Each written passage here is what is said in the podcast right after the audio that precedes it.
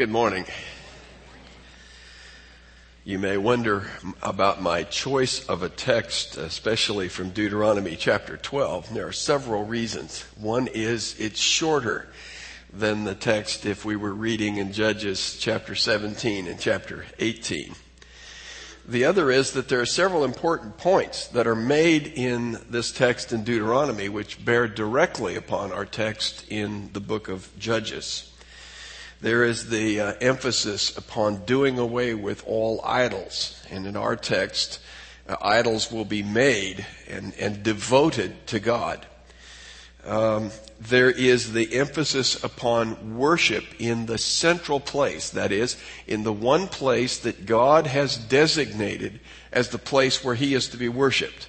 That is violated in our text there is the statement that Israel is not to continue doing what it has been doing, namely doing what is right in their own eyes. That is a, a repeated statement that we find in our text and in later chapters in Judges. And then notice in verse uh, 28, you should do what is right in the sight of the Lord your God. In other words, you have a choice. You either do what is right as God sees it, or you do what is right as you see it. And those two are not the same, as you know. The last thing in common is verse 19. They are to care for the Levites. We have in these last chapters in the book of Judges uh, two Levites, one in our text and one in the in the text that will follow.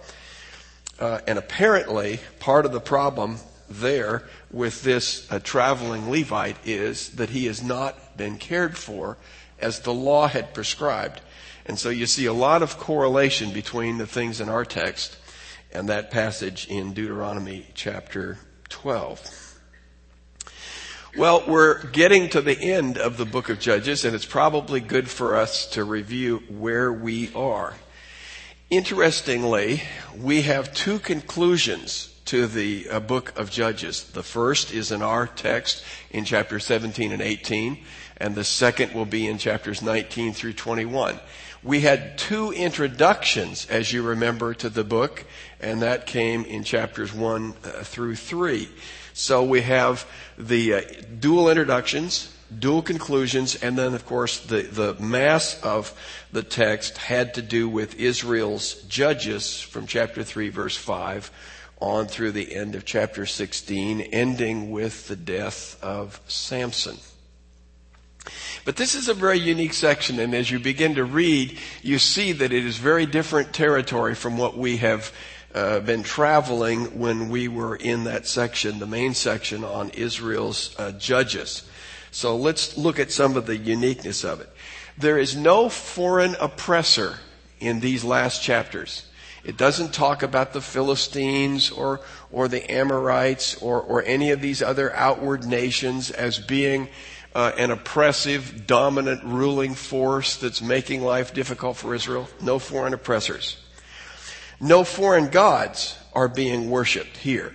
Uh, when you look in our text, amazingly, it is God, Yahweh, frequently, Yahweh, who is being worshiped with these idols. So it's an amazing thing. It's not Canaanite religion, it's Israelite religion that has gone south. There are no judges. Nobody here in this text, nobody in the last chapters will be described as a judge who is a deliverer of Israel as there were in the previous section. And of course, that statement that is repeated several times, no king. No king in Israel. Interestingly, that expression is found only in the concluding chapters of the book of Judges, not in the earlier chapters. So every time it is found, it is found either in our text or in the last part of the conclusion in chapters 19 through 21. No king in Israel. Obviously, it is looking toward that. And then the author holds back some key information till the last verses of our text in chapter 18. The last two verses of our text give us two critical pieces of information that he has withheld until the very end, and those become very important and influential, I think, uh, to the way in which we ought to view the, uh, the text. Another thing that is interesting about this passage is that the author does not clearly spell out, as you might expect, in fact, as you might prefer, uh, saying now they're wrong here, they're wrong here, this is a violation of this text, this is a violation of this commandment over here. The author withholds uh, his judgment in, in many ways. Now, there are subtleties in the way the author presents his argument, and, and we see from those subtleties that it is slanted so that we understand there's something wrong here. And, and that statement, no king in Israel, every man does what's right in his own eyes, is not an indication that things are going well in Israel at this point in time. But he withholds some of those statements, and I want to talk about why he does so a, a little bit later. So, how are we to understand what we read in, in, in these uh, two chapters? Well, we obviously need to look at what the author is saying, and one of the key uh, statements is there is no king in Israel, and most often it is followed by every man is doing what's right in his own eyes. That ought to be a big clue.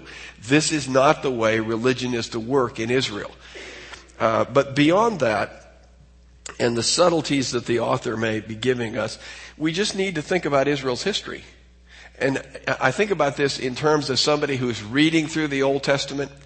If you've been reading through the Old Testament, then you've read Exodus, Leviticus, Numbers, Deuteronomy. Uh, you've read uh, uh, uh how Israel has come in uh, up upon the land in Joshua, how they have taken the land. You've seen God's commandments in the law as to what, how they should worship and how they should not. So all of these things should be very familiar to the reader of the Old Testament when they find themselves at this place. These are not uh, foreign things to them, but ought to be very familiar. So when we look at Israel's history, and in particular when we look at the law that God has given, it doesn't take a Rhodes scholar to figure out that there are lots of serious problems. And, and so as we come to this text, I think we ought to do that. Let me suggest to you that in particular when we come to chapter 18, and I, and I think I call that Dan's uh, promise to the Danites promised land, you cannot help but see the parallels between what takes place with the Danites and what has taken place with the Israelites. I mean, the, the Israelites sent out spies. Initially, they sent out 12 spies. 10 came back with a bad report, 2 came back with a good report. And then when you have the spies that are sent out by Joshua, you see again their report about how things were. And then you see in chapter 18, here are the Danites. They send out five spies and they look at the land and they give their report and they're going to possess the land. You have to look at the possession of that territory by the tribe of Dan in the light of Israel's possession of the land as you see it in the law and laid out in the book of Judges, and you say to yourself, these don't match up at all. And so I think the author is expecting us to have all those things in our mind as we come to our text. I call this have it your way, Micah's personalized, profitable religion. And, and the first thing we see is, is this addition to uh, Micah's religious shrine in verses 1 through 6. That is, the, uh, the construction, the making of those two idols. By the way, and the terms that are used for those idols, specifically used in the prohibition in Deuteronomy to say these ought never to be made, and yet that is precisely what takes place. So the first thing you see is Micah, this fellow, by the way, somebody said, and I think it's right, who ever heard a sermon on this Micah? you know, if you want to say, well, our sermon today is going to be about Micah. Nobody's going to say, this is the guy I want to hear a sermon about. This guy is a class A jerk. And most people would love to see this passage just disappear. But here is Micah, and he's a thief, and he steals from his mother. I mean, you, you gotta say, this does not start well. Interestingly, he steals 1100 pieces of silver. Does that ring any bells in your mind? It, it's just interesting because remember the, the lords of the Philistines each offered Delilah 1100 pieces of silver. I don't know what there is about that number 1100, but somehow somebody's gotten caught up with it. But he steals 1100 pieces of silver from his mother. Uh, and then she pronounces a curse. I don't know. I, haven't heard too many women curse in my life, thankfully. But, but can you imagine this, this gal, um, with her curses? And, and here's her son going around the house. I don't know whether she suspected him or not. Here she is going around the house, uttering these curses. Now, the cursings and the blessings that we see from her lips are a world apart from the curses and the blessings that we see in the law. But she is obviously using this almost as an occultic curse, in my opinion. And she is using that as a means of, of probably intimidating or threatening. And if she suspected her son, which she may well have had reason to do, then she's putting the, the hex on him and, and finally he's going to cave in and he's going to confess to his mother. But it's her curses his confession, and frankly, neither of them come, away, come leave us with a great sense of satisfaction. She hasn't done well by her cursing, and I'm not sure he's done well by his confession. He does not say, I have sinned against the Lord. It's rather he wants to turn off mama's curse, and so he comes with the 1100 pieces of silver in his hands. She receives that gift back and then dedicates a portion of that back to God so that idols may be made of it. And she pronounces a blessing upon him. Now my sense as I read that is that she wants the blessings to reverse the curse. She's pronounced the curse on the thief. Now she finds out for sure the thief is her son. So she pronounces these blessings and she produces these idols in a way that will be a blessing to her son. So her way of blessing her son is to make more, and I emphasize the word more, idols for him to have in his house of idols. That's the blessing of, of mama for her son. Uh, and then you know, I, and I'll emphasize that from verse 5 because it says that Micah owned a shrine. He made an ephod and some personal idols. Those are household gods. That would be like we've seen before. Interestingly, uh, remember Rachel had her household gods? Uh, and and and she uh, stole them or took them away uh, when she left Laban's household. She took those with her. So apparently there were the false gods that may be more generally worshipped, and then you had some sort of household gods around, sort of your private collection. And and uh, Micah had those, and the ephod, of course, brings up memories, does it not, of Gideon and the ephod which he had. So he's got this house of gods with this collection of idols. And now he's going to add two more that mama is donating her silver for. So the silversmith will fashion these uh, idols and add them to his collection.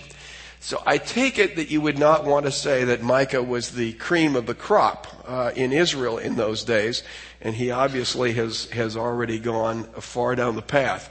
And I wouldn't want to be bragging too much about his home life either. With with a mother like he's got, they're in trouble. All right, let's move then to the uh, to the next section uh, that we see. By the way, the Net Bible says uh, Micah hires a professional.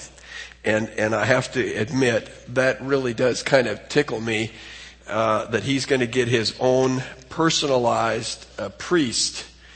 Here's a young Levite now that's introduced to us, nameless at this stage of the game. He is introduced to us, and I call it the priesthood for sale or rent. And, and, uh, and here he is in Bethlehem. But he leaves Bethlehem and makes his way out now to the hill country of Ephraim in search of a place to be. The interesting parallelism is between the young Levite who's looking for a place and the Danites who are looking for a place. One individual, the other collective, a tribe, but they're both looking for a place. Now you have to say to yourself, what's a guy like you doing in a place, or probably better, in places like this? Bethlehem was not one of the cities set apart for priests to live in. So even dwelling in Bethlehem was not really where he should have been. but he leaves there apparently because there's a there's a, a, jobs crisis in that thing. Unemployment's now 10.5 percent in Bethlehem, and so he moves on and he looks for for a place to be where he can have a job and security and all of those things. And he comes to the uh, hill country of Ephraim. And it is there that he's going to meet up with a man named Micah, the one that we have been introduced to in those earlier verses. I call this Micah's bed and breakfast, and the reason I do is because somehow everybody that's going that way ends up at Micah's house. I mean, the spies are going to end up there on their way, so he must have been, so to speak, on the freeway, or somehow, and they, they seem to spend the night there, or spend some time there, so for whatever reason, Micah has this place that people show up at, and here's this young Levite who now makes his way, finds himself there, and interestingly, uh, Micah says to the young Levite, What are you doing here? Which is exactly what the Danites are going to say to him later. What, are you doing here? Sort of sounds to me like God speaking to Elijah when he's out in the desert, and he's saying to him, Man, what are you doing here? He shouldn't have been there. Now, coming back to, to his unemployment for a minute, it seems to me that whatever his personal economic situation was, he made the wrong choice. But remember that, that the, uh, the Levites had no possession of land of their own. They were given certain cities and certain surrounding lands for their cattle and so on. But basically, the Levites' inheritance was the gifts of the Israelites to sustain them in, in their Levitical priesthood ministry. So we would assume that the Israelites in their current spiritual state are surely not keeping up with their obligations, and it has been reflected in the need of this young uh, Levite. Granted, he should not have left uh, nevertheless, but he did. So he meets up with Micah. Micah asks him what he's doing there, and he says, Well, I'm looking for a place. I'm looking for a job. I'm looking for, for uh, somewhere to be. And, and Micah, remember, not only had his house of gods, but he had set aside one of his sons as the priest. But he knew that his son wasn't really a, a full-fledged, uh, good housekeeping seal of approval Levite. So when this Levite comes his way, he says to himself, aha, now I have an authentic Levite that will be my priest. And, and actually, by the way, the word for this man is a young man. And, and I take it that Micah is older and because he's got a son who's serving as, as his priest up to that point in time. So here is this older man saying to this young, wet behind the ears Levite, you be a father to me uh, and, and, and be a priest. And it's almost like he's saying, be a prophet and a priest to me. Speak to me, telling me what God has to say. And, and, and, and I take it, by the way, it would be like a mechanic going into a shop. He has his own uh, tools, uh, perhaps, but, but when he comes into Micah's place, here you've got a God shop set up. You've got the, you've got the ephod and you've got these various kinds of images. Man, all he needs is just a pro who knows how to use those tools and he's really set, uh, in, in Micah's mind. So he brings him along and everybody seems to be doing very well. The young Levite's got his job security. And notice that there is a father-son relationship between the young Levite and Micah. He not only brings him into his house, but he deals with him as though he was one of his sons. One of his sons used to be his priest. Now his priest is like a son.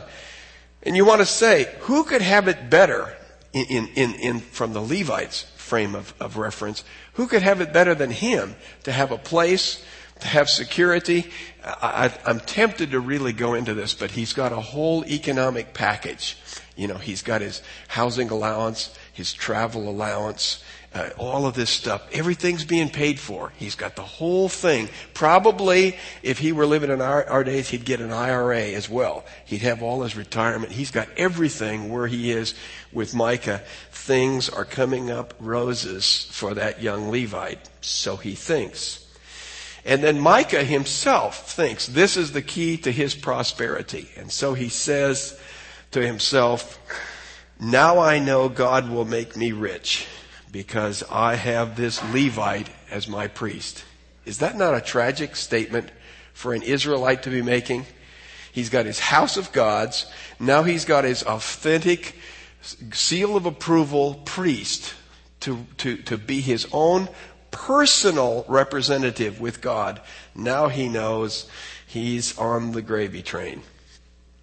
Chapter uh, 18, verses 1 through 31, the Danites' promised land. Now, there are probably some things that we need to know as we begin to, to look at that. One is we need to keep in mind, as I suggested earlier, the earlier accounts of Israel's possession of the land, of their sending out spies, and so on. What's interesting is there is a kind of a contrast. You remember the 12 spies are sent out uh, by Moses, then the two spies are sent out by Joshua. They end up in the city at the house of a prostitute, right? And, and these five spies end up uh, in the house, well, you wouldn't want to say a prostitute unless you're speaking of the Levite, uh, but, but certainly a place where they should not be. The difference is that that prostitute, Rahab, was a woman of faith, and she actually contributed toward what they were doing. Uh, this will not be the case when they come to the, the house of Micah. But the other thing we need to notice is that the text uh, says to us, and the author puts it perhaps in the best possible terms, that they had no, as yet, they had no possession. Now, you could read that as though their land had not been assigned to them, but if you read in Joshua, you would know that's not true. And if you read in Judges chapter 1, what you discover is when you go through all the tribes, beginning with Judah and Simeon, and you work your way down, you get to Dan. And the problem with Dan was that when he went to, to, to possess his land, what happened is that the Amorites were stronger and they literally forced them up into the hills so they could not come down and farm the plains and whatever. They were in dire straits. But my point is this. It isn't that they didn't have a place they should have taken. They had a place they should have taken and they didn't take it. So the problem with these Danites is they have doubted and distrusted God and they have not come and possessed the land that God gave them. So here they are in difficult straits and they're looking for some easier way out. They're looking for some way to provide themselves with land that doesn't take the risk that they've got in dealing with the people in their own allotted possession. So they're now out on the hunt and they're sent. By the way, do you notice that they're sent from this area of Zorah and Eshtaol? That's Samson's territory. That's where Samson was buried. Now there's going to be a little bit of a question in terms of the uh, chronology of this and whether or not this is actually before Samson's time or after. And a lot of that has to do with the uh, genealogy of this young priest that we'll get at uh, in a little bit. But it is interesting that you have the same area that was Samson's uh, turf. If indeed Samson had already lived, if we are in chronological order here, then what you see is Samson spent all his time chasing the girls. But in all of the years that he was the judge, he never helped his own tribe possess their own land. Is that not a tragedy? He never helped his own people possess their own land. As strong and as tough as he was, it didn't happen during Samson's lifetime. Okay, so here they are. They, they, they feel that they're in dire straits, and so they select five men and they say, go out and explore the land. And you have this same feeling like they're going out just like the 12 spies, just like the two spies. And then they come and they spend the night at Micah's house. Micah's bed and breakfast. And so here they are. But when they hear this young Levite, they recognize from his voice, no doubt his accent, they're saying, wait a minute, wait a minute, what, what, are, what are you doing here? It would be like somebody with a deep southern drawl and you meet them up in northern Canada and, and you say to yourself, wait a minute, this isn't your turf. What are you doing here? And, and, uh, Here's the interesting thing. It's a question that each should have asked the other. The question that was asked of the Danites should have been, should have been asked of the Danites is, what are you doing here? Meaning, why aren't you back home possessing the inheritance God's given to you? What are you doing here? This isn't your possession. This isn't your inheritance. What are you doing here? And they say to him, what are you doing here? Well, the Levite shouldn't have been there either because he should have been in one of the Levitical cities, but he was off seeking his own well-being. So here you have two sets of people. This one Levite who is in dire straits and who through a pragmatic way of thinking is out looking for his own good. And here's a tribe who's in dire straits and they're also looking for a place to be.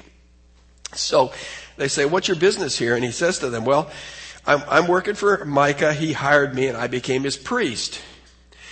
And these guys' eyes light up. Now, you remember in Deuteronomy chapter 13 and again in Deuteronomy chapter 18, the law spoke about those people who would be leading people astray? What should a godly Israelite have done to Micah, to that city, to the little town or village that, that he was in, or to the Levite? They should have put him to death because they were leading people astray. They now find out from listening to my, uh, from the, the listening to the young Levite, they find out this is a guy who is in a place where he shouldn't be. But what they hear is, this guy's a legitimate Levite. This guy is in a place and he's for hire. And so all they have to do is raise the ante. Uh, so anyway, but at this point, they're saying to themselves, well, if this guy's a Levite and he has connections with God and here's this, this ephod and all these gods here, then why shouldn't we check with him and see whether God's going to prosper us as we go ahead and search out the land? And so he gives them a declaration and he says, uh, go with confidence. The Lord will be with you on your mission. Now it's a little difficult to tell whether he did that off the cuff, which he might have done, and just said, hey, for 10 bucks, I'll tell you whatever you want to hear. He could have done that. Or he could have gone in and used his tools and used the ephod and gone through the rigmarole of, of finding some kind of, of revelation, at least satisfying to them. But they now believe they have God's blessing. So the five men go on to Laish. And by the way, if you're looking at a, at a Bible map and you see Israel's territory, you'll notice that Ephraim is, is, is uh, to the left or the west of Judah, and it presses on close to the Mediterranean Sea. So it's moving that way. When you look at the where the territory is that the Danites are going to go, it's way north, 75, 80 miles north. It's way out of their way. So what they're doing is they're looking for a land that is not their territory, but a land that they could more easily possess. So they head out to Laish and they find this place and the people there are living securely. They're undisturbed, no, no conqueror. In other words, they're easy pickings. They're people who don't have any allies. They're isolated. All you have to do is just go in and, and these people are vulnerable if you want to, to take a look at it. In other words, they're exactly the opposite of what the Canaanites were to the Israelites. When the Israelites went in, they said, This is a wonderful land. It is a fruitful land. Look at all the produce. The question wasn't whether the land of Canaan was a good land. The question is, how tough are the Canaanites? Well, they had giants and they had fortified cities. And so the Israelites said, There's no way we're going to whip these guys. They are bigger and stronger than we are. That was the issue. You have just exactly the opposite. These guys are saying, They're wimps. They're wimps. We can take them. 600 guys are going to come and they're going to take that city. They're going to take it for themselves. So they look upon it and the vulnerability of this city as well as its prosperity is what's the precise thing for which they're looking. So they go back to their tribe. Boy, what a contrast with the, with the 10 tribes and the 12 tribes, the 10 spies and the two spies that come back. These guys come back to their people and they say, come on, let's go attack them for their land is very good. And then they're basically saying, what are you sitting on your hands for? What are you sitting around for? Let's get going. This place is easy. It's the place that we need to be. So they then begin to uh, make their way with 600 Danites uh, back armed, and they leave from Zorah and Eshtaol, that area, and they, they make their way back up, and there they end at Micah's house. Again, now, when they get to Micah's house, he's the one, of course, uh, uh, the, the Levite is the one who has given them their favorable prophecy. So, from all outward appearances, this young Levi is connected. Levite's connected. He's, he's connected to God. He's given them revelation. They found just the way that, that he promised it would be. So they come back, and now they come to Micah's house, and the five guys say to the 600, say, we ought to tell you that this guy Micah has a little house over here and he's got all of his household gods. And he's got his own Levite for a priest. Now, figure out what you want to do about that. Now, I don't think they're agonizing about whether to destroy it or whether to, to go in there. They're saying, this is easy pickings too. If we're going to go pick off a city that's vulnerable, look at what we've got here. We've got our own set up religion. All we have to do is just take it. And the priest. So they, they go along and, and uh, they begin talking and the young Levite is apparently outstanding at the gate, maybe trying to be inaccessible, but eventually the, the guys are cleaning out. The five guys are cleaning out the gods and finally the young Levite dutifully says, what are you guys doing? And they said to him, just keep quiet, partner we got a better offer for you. We're going to pay you more. We're going to take care of you better. We'll let you keep on and you can have a bigger congregation. Better salary, better benefits. I mean, isn't it better to serve a bigger congregation than a smaller one? You get to serve not only a man and his household, you get to serve an entire tribe. A fruitful ministry is there for you. I don't want to be too cynical, but I have to stop and say, the longer I have dealt with people who are looking for jobs in ministry, the more intent they have become, in my opinion, on benefits. Not needs, but benefits. And somehow I have seen very few people in my lifetime who have ever worked their way down in ministry. Somehow the bigger church and the bigger influence and all that is just is just powerful. And I'm not saying that people that move up are wrong in doing it, that everyone who moves up. I'm saying for this guy, it spelled the kind of success he wanted. And he is very happy.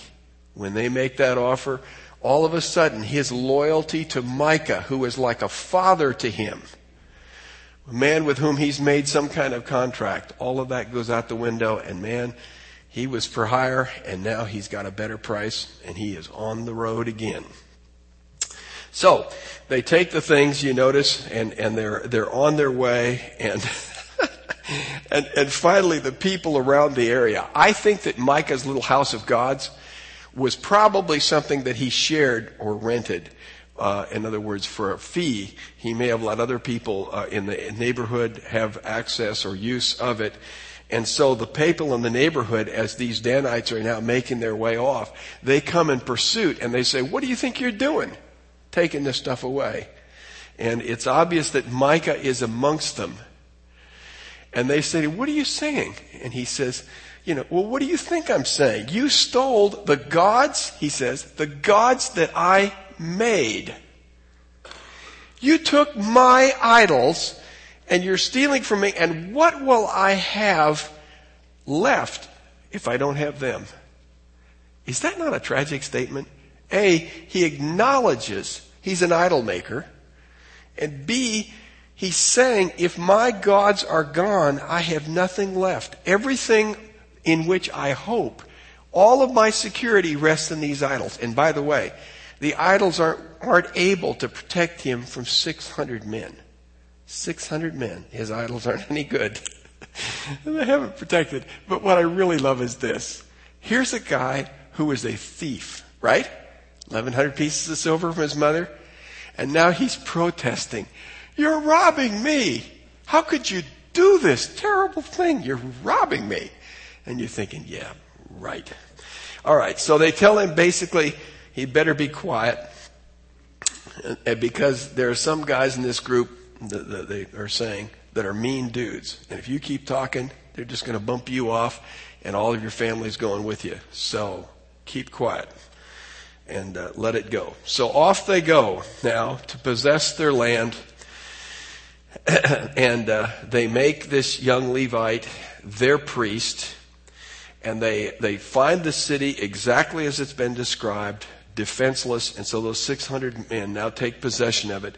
And they name the city Dan, of course, after their own tribe. So now they found their territory, not the territory allocated to them by God, not the territory for which they have to fight and trust God, but the territory that's so vulnerable they can go in and just walk over it. And now they set up uh, their own uh, idolatrous worship. But here the, here's the, the real uh, sort of revelation that, that the authors held out for the end. The Danites in verse 30 of, of chapter 18. The Danites worshiped the carved image. Jonathan, descendant of Gershom, son of Moses, and his descendants served as priests for the tribe of Dan until the time of the exile. A little question about which exile perhaps that's talking about. But the real question is, it actually says the son of Gershom, the son of Moses. If indeed there are no breaks in that genealogy, then this is early, this is earlier on, and it may have been pre-Samson days. But the point of it is, either way, whether he's a descendant and a great grandson or whatever it is of Moses. Isn't this amazing? Now we find out this unnamed priest is Jonathan and he's a descendant of Moses. I mean, what a, what a, what a horrible blow to all of a sudden realize that, that here Moses' own offspring are corrupted to the point where they're going to be a, a generation of priests uh, uh, uh, that are going to serve there in that place uh, indefinitely. By the way, do you remember when Jeroboam and Rehoboam split the kingdom, the divided kingdom? Jeroboam decides that unless he sets up a false religious system, that the, that the people of the north will keep going down to Jerusalem to worship. And so he sets up two places of worship with golden calves as the object. The northerly place was Dan. So here you are, this place that had its false worship. It's just perfect to set up that, uh, again, false worship that's going to happen. The other thing that we notice is this Verse 31 They worshiped Micah's carved image the whole time God's authorized shrine was in Shiloh.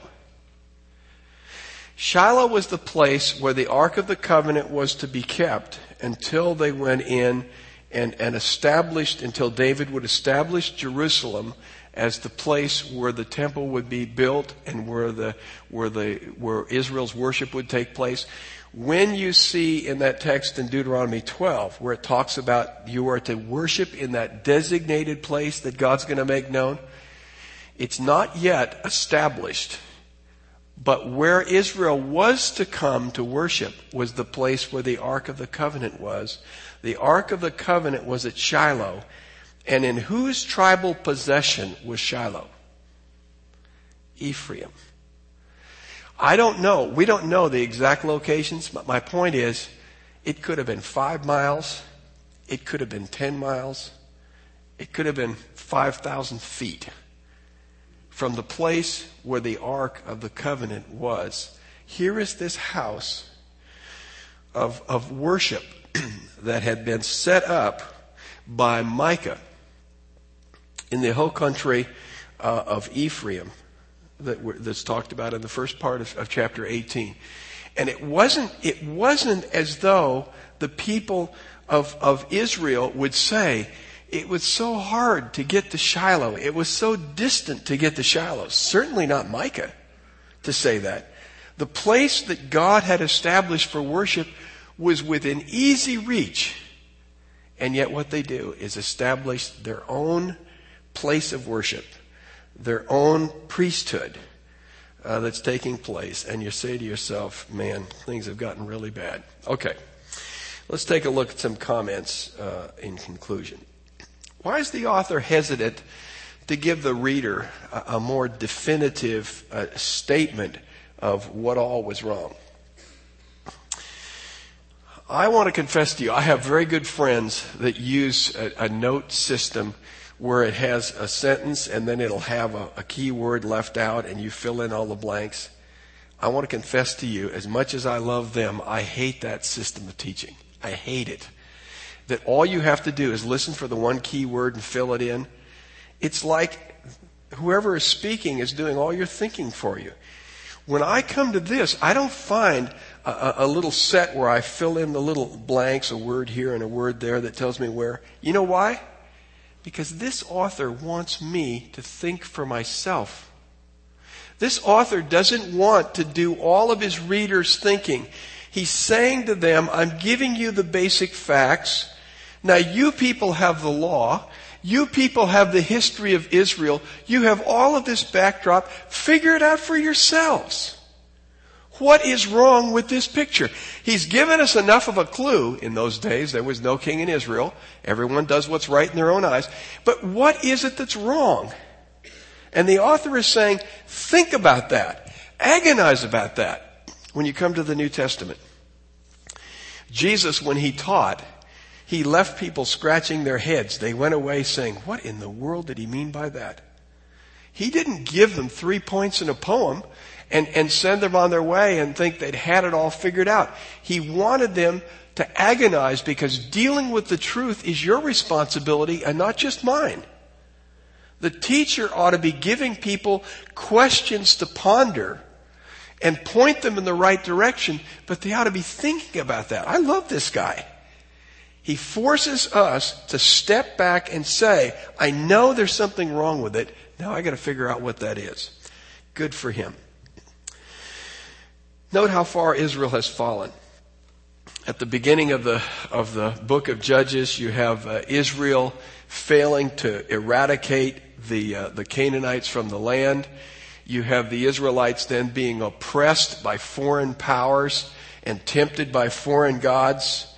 And now you've got Israel corrupting themselves. These are not the priests of Baal. This is a Levite who is for rent.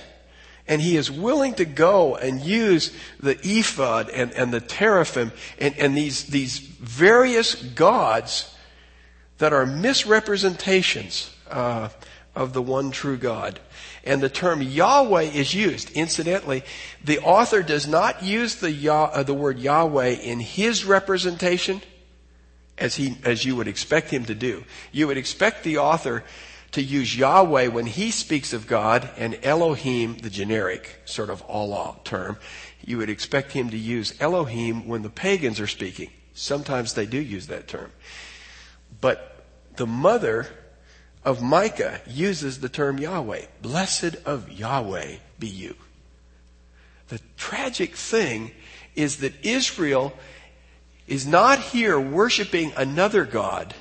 They are worshiping the true God in a way that is diametrically opposed to his character and to his commands.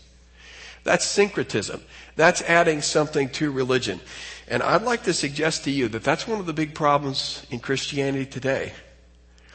Some, some of the scariest people in the world are not those people who hold some other faith, and they're talking about Buddha or whoever it is that's some distant God. The ones that scare me are the ones that talk about Jesus, the ones who talk about God, the God of Israel. But they've added or they've taken away in such a way that now there's a syncretism of, of, of, of the culture, of false religion, of whatever that's blended with that. And, and that to me is distressing. For example, let me give you some. There are secular human systems, especially in, in hard economic times. There are secular ways in which people raise money. It's amazing to me how quickly we baptize those secular methods into the church and we try to find Christian ways, sounding ways of raising money or of spending money where the reality is what God says about money is different. Different. And, and yes, there are things that overlap, but, but there is also that clear area of difference. There are principles of management. There are principles of growth. Sometimes when you go to Christian seminars, you think you're in a business seminar. They don't seem to be talking much about prayer and about dependence upon the Spirit of God. Sometimes psychology will be the syncretism. All truth is God's truth, some will say. It's true. But only this truth, the truth that's in God's Word, is known truth. That's the truth by which we live and walk. And other stuff may or may not be true, but this is the truth that God's wanted us to know. We need to put it to the test. But there's another area that's happening today, I think, and that's what I would call privatization. It's not a new novel term with me. Privatization. And that is somehow you can have your religious faith the way you want it. It caters to the individualism and the autonomy of our day. But it's basically saying to people, well, you just pick the way you want to, to, to, worship God. Just pick, just pick that view. That's your personal religious view. Well, it is their personal religious view. It doesn't mean it's right. Syncretism says, here's how you do it. Syncretism doesn't say, here's one central place of worship. And this is where I'm going to be worshiped. And this is how I'm going to be worshiped. That brings me to ecclesiology, which means fancy $5 word for the church. Some people would say, well, you know, the Bible just has all kinds of room for freedom and flexibility. It does have room within boundaries for freedom and flexibility. But I suggest to you that many people come to the New Testament and they say when, we, when, when you start reading in Acts and you start reading in 1 Corinthians, well, that was just for then. That was just, that was just the way it was then. That's not what Paul said. Paul said, this is what I do everywhere in every church. The way in which we do, we do church is weird to most people. Is it not? The way we do church is weird to most people. It's not weird to the scriptures. And what I'm saying to you is, I would rather do it as closely as possible to what God prescribes than to go winging it on our own because somebody has said it works. Ecclesiology is doing things God's way, and that's not syncretism. Why the need for, uh, or why the emphasis on the need for a king? I think what you're going to see as the story of the Old Testament unfolds is this. It keeps narrowing things down. You know, first of all, you have the, the Messiah that's going to come from the seed of the woman in Genesis 3.15. Then it's going to be from the seed of, of Judah in, in late Genesis. And then it's going to be of the seed of David. And you see this narrowing down. But what we see is the failure of men to fulfill the role. When I, when I look at, uh, I'm jumping ahead to my Christmas thing a little bit, but when I look at the book of Hebrews, it never occurred to me the relationship of the book of Hebrews to the book of Judges. When you come to the book of, of Hebrews, you're talking about the supremacy of our Lord Jesus Christ. He is supreme in the sense that he is the ultimate revelation, God's revelation, the full and final revelation. Genesis 1, or, I mean Hebrews 1, 1 through 4, and Hebrews 2, basically 1 through 4, are talking about God revealing himself fully and finally in Jesus. He is the ultimate revelation. You might say he's the ultimate prophet. He's the ultimate priest. And so when you look at Aaron and the Aaronic priesthood, he takes, as it were, the best that he can find, the writer to the Hebrews, and he just says, Jesus is a vastly superior priest to any of those. He takes the ultimate leader, Moses, and he says he's greater than him. You take the greatest men of the Old Testament, and when you set them against the Lord Jesus Christ, those men fade away. What I'm saying to you is the book of Judges gives us the worst of them. You know, we look not at Moses and not at Aaron, but we're looking at Levites like Jonathan who are selling out their priesthood. We look at, at, at men like Samson who have God's strength and yet prostitute that for their own advantage rather than serving their people. So when I read the book of Judges and then I look at those accounts about the incarnation of our Lord and the, and the temptation of our Lord and the revelation of who He is, I say to myself, wow. When you look at Judges, you see the worst that men can be when you look at the incarnation of Jesus, you see the best that one could ever have hoped for. That's where the Old Testament is leading us. It's leading us to an appetite for a leader who will be the kind of leader that will save. And what we discover is it won't even be David. David will be a great leader, but he himself will fail and fall. It's only going to be Jesus. And the Old Testament just keeps pointing us in that direction. A lesson from the use of the word Yahweh. It's interesting, and I guess I want to say one of the things Piper uh, had a message on on uh, modernism, and uh, and one of the things he said was that false doctrine often comes by remaining to use the key theological words. They still use the right words, they just don't have the same meaning or function. And I was thinking about that with the word Yahweh. If you listened, you might be inclined to say, well, look, you know, Micah's mama said Yahweh. She must be a true believer. No, she isn't. She uses the right words. She doesn't have the right theology, and she doesn't live the right life. Be careful. People may use the right words. They may understand the words that you would identify with as being evangelical and orthodox. That doesn't always mean they're with you when they do. Well, I think my time's up and probably I'm out of gas anyway, so let me just close in prayer. Father, thank you for this, uh, this text. Thank you for for the way in which, in spite of men and all of their failings, you have remained faithful to your word. You have remained faithful to your covenant promises, and you have finally brought us the great King. We can no longer say that there's been no King because he has come.